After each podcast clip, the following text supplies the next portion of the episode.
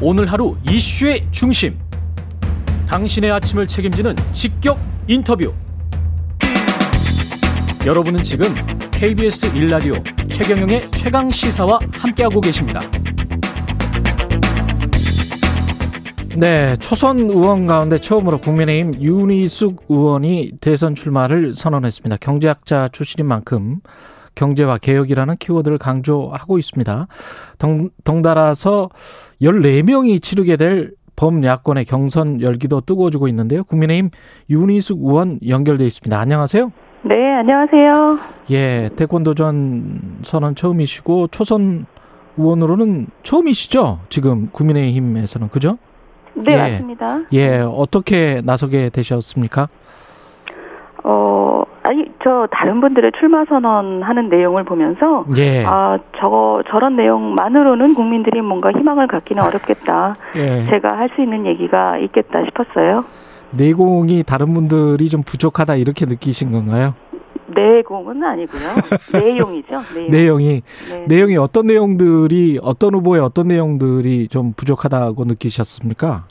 저는 좀 공통적인 내용인데 예. 굉장히 비어 있는 부분이 지금 우리 사회에서 젊은 사람들이 희망이 없고 기회가 없다고 느끼는 그 부분에 대해서 예. 거기에 사회의 역량을 어떻게 모아서 미래를 음. 보여줄 것인가에 대한 내용이 공통적으로 없다고 느꼈어요. 그러면 그 해법 같은 거를 생각을 많이 해보셨단 이야기인데 어떤 해법이 지금 있습니까? 글쎄 저는 뭐 출마 선언문에서도 얘기했지만 예. 지금 우리가 우리가 가진 역량을 충분히 발휘해서 기회를 만들어내고 있다는 생각은 안 합니다. 그러니까 그 부분은 우리 사회 그 경직성의 부분인데 예. 우리가 우리 안에 우리 안을 들여다보고 그런 경직성을 잘라내는 고통의 시간이 필요하다고 생각을 합니다. 예, 예를 들면 이 그런 게 이제 주로 이제 규제에서 나타나는데 예. 우리가 어떤 경제 개혁 혁신 이런 얘기를 할 때 굉장히 장밋빛 같지만 그걸 위해서 뭘 조정해야 되는지를 얘기를 잘 안 해요. 예. 우리가 혁신을 얘기할 때 보통 벤처 기업을 얘기한단 말입니다. 예. 그 벤처 기업이 자기 마음껏 그 저 뛰어봐라 이렇게 얘기를 하는데 예. 지금 우리 벤처 기업의 가장 큰 그 어려움은 우리를 몰입할 수 있게 해달라는 거예요. 젊은 사람들이 몰입해서 일할 수 있어야 하는데 지금 52시간 규제가 아주 정면으로 그걸 막고 있다는 거죠. 예. 그러면 52시간 규제가 가지고 있는 사회적인 목적이 있지만 예. 그 사회적인 목적은 기본적으로 약자를 보호하는 건데 음. 지금 벤처기업에서 자기 인생의 젊은 날을 마음껏 투자해서 뭐 조기에 은퇴하고 싶다거나 마음껏 3개월 동안 일하고 3개월 여름에 놀고 싶다거나 이런 개인들은 사실은 그런 규제 안에 묶어두면은 저는 바람직하지 않다고 봅니다. 그러니까 이런 에너지와 열정을 가진 사람들이 몰입해서 뭔가를 할 수 있어야 그 사회의 어떤 에너지가 돌아가는 건데 음. 그 부분에 대해서 우리가 굉장히 획일적인 규제들을 가지고 있어요. 이거는 뭐 벤처기업뿐만이 아니라 그 사회 각각에 있는 이런 규제들 그리고 사람들을 보호하려는 목적으로 만들었지만 지금 사회하고 별로 맞지 않는 부분들 그리고 이해 관계가 충돌해서 잘 안 되는 부분들 이런 것들을 정말 우리가 뭐랄까요 온 힘을 다해서 이걸 풀어주지 않으면 우리가 음. 지금 점점 더 잠재 성장률이 떨어지고 있는 이 상황을 예. 돌파하기 어렵다고 생각을 합니다.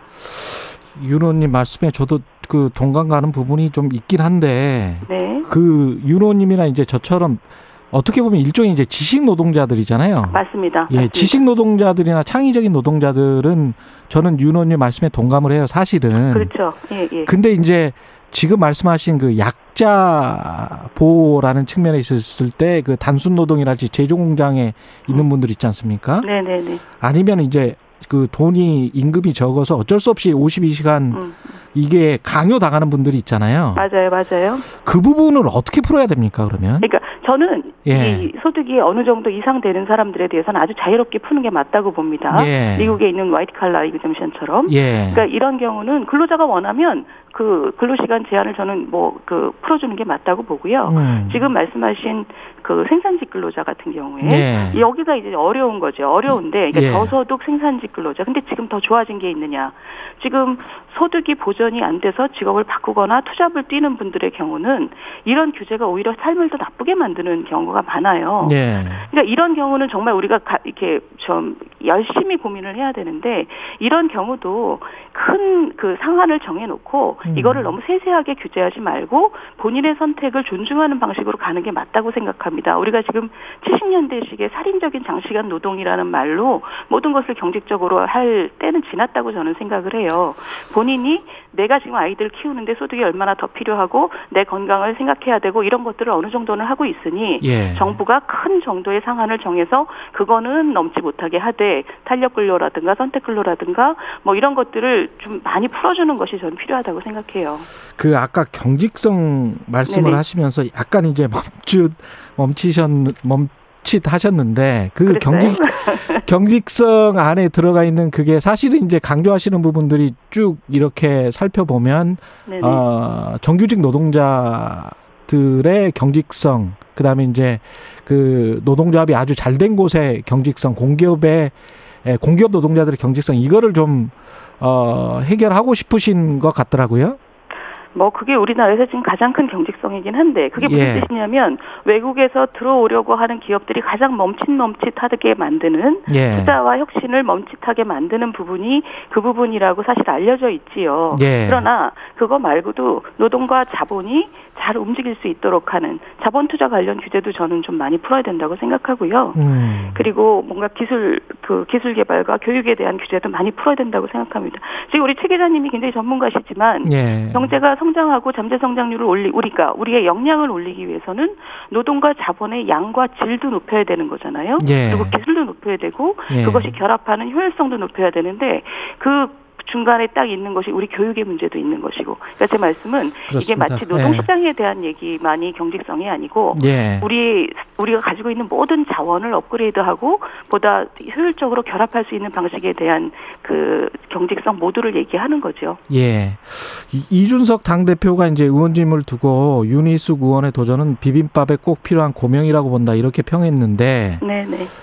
비빔밥에 꼭 필요한 거는 고명이지만 핵심은 이제 고추장이랄지 뭐 이런 거 나물이죠 나물 예 나물 예 갖가지 나물인데 이 고명은 사실은 없어도 네. 되거든요 없어도 맛있게 먹을 수가 있는데 이게 칭찬인지 뭔지 모르겠습니다 제가 네. 어떻게 아이, 보세요? 아 그래서 처음에 저도 들었을 때 응? 네. 이런, 이런 느낌이었는데 네. 그 오래 생각해서 저 건설적이지 않은 생각은 하지 않는 게 좋아요. 저는 저는 그냥 꼭 필요한 그 부분만 예. 듣기로 했어요. 예. 그러니까 정신 승리죠. 네.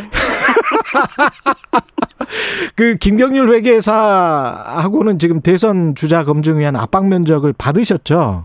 네네. 어떤 질문들이 나왔고 어떤 게 그 질문과 토론 과정에서 아 이게 좀 들어볼 만하고 다시 한번 생각해 보셨고 그랬습니까? 아 예, 저 그런 부분이 좀 있었어요. 왜냐하면 예. 이 김경률 회계사께서 워낙에 기업 지배구조에 관심이 많으셨잖아요. 많죠. 예, 예. 그래서 이분은 그 차등 의 결권 문제를 제기를 하셨어요. 예. 그래서 김경률 회계사의 입장은 저는 그그 음. 그 신뢰를 합니다. 그 예. 순수성을 예. 일주의 일 의결권이라는 게 경제 민주화의 핵심이다. 음. 그게 그 굉장히 공정한 공정한 경제 핵심이라고 생각하시고 음. 저도 거기에 어느 정도 공감하지만 제가 아까 말씀드린 이 자본의 흐름을 유연하게 만들어줘야 되는 부분에서는 예. 벤처기업 같은 경우에 자신들의 결정권이 희석되는 것을 겁나면서 겁내하면서 자본의 유입을 겁낸단 말이에요. 음. 이런 경우에는 더한 투자가 이루어지기 어려운 상황이 상황이 지금 벌어져 있습니다. 예. 이런 경우에 저는 일주 일 의결권이라는 원칙을 지금 완화하는 것이 필요하다고 생각해요. 그래서 저는 사실 차등 의결권에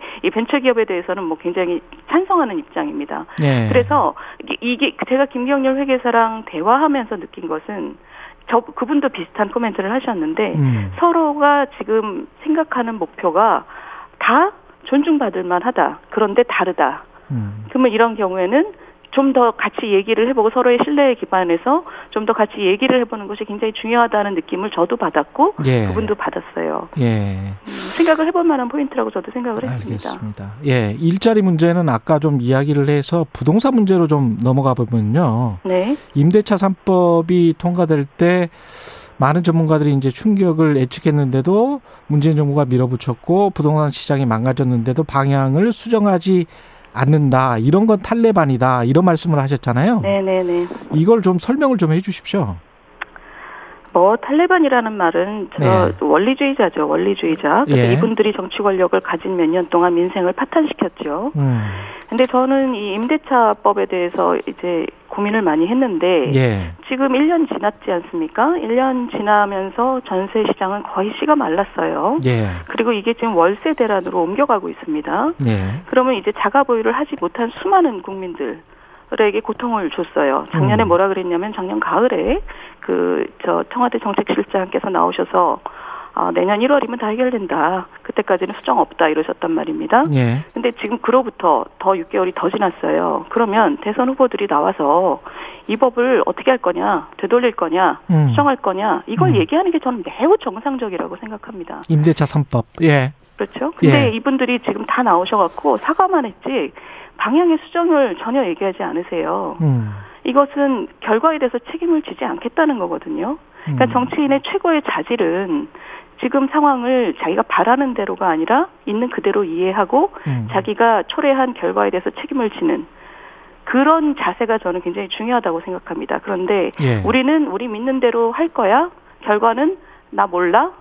이거는 종교인이죠. 이런 분들은 종교단체가 있어야지 여기 있으시면 안 되죠. 그래서 이제 원리주의자 탈레반이다 이렇게 묘사를 하신 거군요. 예. 맞습니다. 그 임대차 3법은 윤호님 생각으로는 판단으로는 폐기를 해야 되는 법안입니까? 법입니까? 그렇습니다. 저는 그렇게 생각합니다. 지금 예. 그것이 그게 예. 어떤 뭐 결과가 뻔한 얘기였지만 어쨌든 실험을 했지 않습니까? 예. 실험의 결과가 너무 참담해요. 음. 그러면 그걸 어, 떤 식으로든 바꿔야지요. 음. 부분적으로 뭐 보완을 하든 폐기를 예. 하든 왜 그것이 이 대선 국면에서도 전혀 후보들이 얘기를 하지 않는지 보면 음. 이분들이 지금 정신 세계가 좀 다른 곳에 가 있는 거예요. 그러니까 핵심 지지자들을 위한 얘기만 하고 있는 거죠. 예.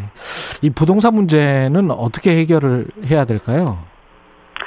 아, 뭐 이건 굉장히 긴 얘기지만 예. 기본적으로 패러다임의 생각이 좀 바뀌어야 된다고 느끼는 부분은 예. 이거는 우리나라의 많은 전문가들이 알고 있는 부분입니다. 2000년대를 즈음해서 그, 그 국민들의 수요가 주택에 대한 수요가 굉장히 다양화됐죠. 예. 기본적으로 예전에는 뭐 집만 있으면 된다였지만 이제는 직주 근접이라든가 예. 뭐그 안에 편의 시설이라든가 이런 걸 원하는 사람도 많아졌고 음. 아난 집이 정말 중요해 어디라도 좋아 이런 분들도 계시고 음. 이것을 국가가 다 하나로 묶을 수가 없다는 게 굉장히 확연해졌어요. 예. 이러면 저는 제가 생각할 때 가장 중요한 방식은 국가가 국민과 집을 직접 매칭시키겠다라는 생각을 버리고 음. 이걸 공공의 공급에만 의존하겠다는 생각은 버리고 예. 민간에서 이것을 어떤 식으로도 공급하든 예. 그 에너지가 있고 선호가 있단 말입니다. 예. 그것을 좀 존중하는 방식으로 가면서 어. 어, 그 자력으로 할 수 없는 분들에 대해서는 적극적으로 국가가 공급하는 이런 방식을 쓰는 게 저는 교과서적이라고 생각해요. 자력으로 할 마- 수 없는 부분은 국가가 공급한다. 국가가 맞지요. 예. 그렇고 그리고 자력으로 할 수 있는 부분들은 그 이분들은 본인들의 선호가 있고 본인들의 또 욕구가 있고 필요가 있어요. 예. 이것을 정부가 어떻게 다 공급해 줄 수가 없습니다. 어. 그러니까 이 민간의 에너지와 선호를 그 존중하는 방식으로 시장이 잘 흘러가도록 만들어 주는 것이 중요하다고 저는 생각을 합니다. 그렇기 때문에 이것은 음. 이게 참 해결되기가 어려운 것이 이 후보 민주당 경선을 쳐다보고 있으니 아니 하여튼 모든 걸 공공이 다 해야 된다라고 지금 생각하고 계세요. 예. 이, 이런 것에 대해서는 대통령 선거 과정에서 어, 굉장히 차이를 분명히 해서 국민들의 선택을 받아야 되는 것이 아닌가 생각합니다. 이런 점에서는 이재명 지사의 이제 주택 매입 관리 공사 이거는 좀 허황됐다 이렇게 생각 하시겠네요. 아니, 그, 아니 뭐최 예. 기자님도 그렇게 생각하시는 거 아닌가요? 아니 지금 그런 말씀을 또 허무맹랑한 이야기라고 평가를 하시는 부분이 있어가지고 예, 이어서 말씀을 드리는 겁니다. 아, 제가 말씀을 좀 드려요. 예, 예. 예, 아이, 좀뭐 많은 분들이 허무 허무 맹랑하다고 생각하고 계신데 예. 일단 아니 이게 무슨 쌀이 아니잖아요. 굉장히 음. 동질적인 단일한 재화가 아니잖아요. 집이라는 게. 아까 말씀하신 그런 다양한 그렇죠. 그 예. 뭘 사, 뭘 사놓을 거냐 이 문제가 있는 거죠. 네. 뭐, 어, 뭐가 오를 줄 알고 뭘 사놓을 거냐가 있는 거고. 강남 아파트를 사놓을 것이냐. 그렇죠. 강남 아파트를 산다고 하면 사실은 사람들이 굉장히 또. 반발을 반발을 할 맞습니다. 거고. 맞습니다. 그리고 두 번째는 제 생각에 이게 굉장히 중요한 문제인데 예. 우리나라 지금 주택이 한 2천만 채 되잖아요. 음. 그럼 그거 재고로 가격을 조정하려면 상당한 양이 필요해요. 예. 그리고 뭐 한 10% 사놓는 사는다고 하려면 이게 지금 우리나라의 평균 집값이 한 4억이 넘으니까 음. 한 10%만 사놓는다고 해도 800조예요. 예. 아, 이 숫자만 해도 허무맹랑하죠. 예. 게다가 이걸 정부가 언제 살 거냐는 거죠. 지금부터 사놓으면 쌀 때 사서 비쌀 때 판다는 건데 쌀 때 산다고 하면 그 예. 순간 시장에 정부는 앞으로 가격이 무지하게 오를 거라고 신호를 주는 거죠. 아, 그렇죠. 그러면 예. 이, 이 이재명 지사를 비롯해서 이런 생각을 하시는 분들이 이런 그 정권을 잡고 있는 동안에는 음. 이런 일은 오지 않죠. 예. 그러니까 이런 생각을 하실 필요도 없는 거죠, 사실. 알겠습니다. 여성가족부 폐지 이야기를 많이 하고 있어요. 유승민 전 네네. 의원도 그렇고 이준석 대표도 그러는데 어떻게 생각하세요? 이 부분은? 아, 저는 뭐 이게 우리 당의 안에 뭐 내홍이다 이렇게 보도가 되는 부분도 있어요, 지금. 예. 근데 저는 그렇게는 생각하지 않고요. 예. 이 저는 그렇게 믿습니다. 정치인으로서 갈등을 봉합하고 숨긴다고 갈등이 해결되는 건 아니라고 생각해요. 예. 있는 갈등은 꺼내놓고 솔직하게 들여다봐야 된다고 생각을 합니다. 음. 그런 의미에서 유승민 의원하고 하태경 의원이 이 문제를 여성부가 남녀 갈등을 조장하기만 했다라고 그 문제를 탁 풀어놓으셨어요. 음. 저는 이거는 사실은 어, 중요한. 기여라고 생각을 합니다. 아, 이건. 갈등을 조장하는 게 아니고 예. 그런데 문제는 그 네. 해결책이 정말 분노에 알겠습니다. 기반한 해결책이 아니라 우리가 냉정하게 만들어낸 예. 해결책이냐 예. 이것은 좀 생각을 해봐야 되는 문제고 국민의힘 윤희숙 의원이었습니다. 고맙습니다. 네.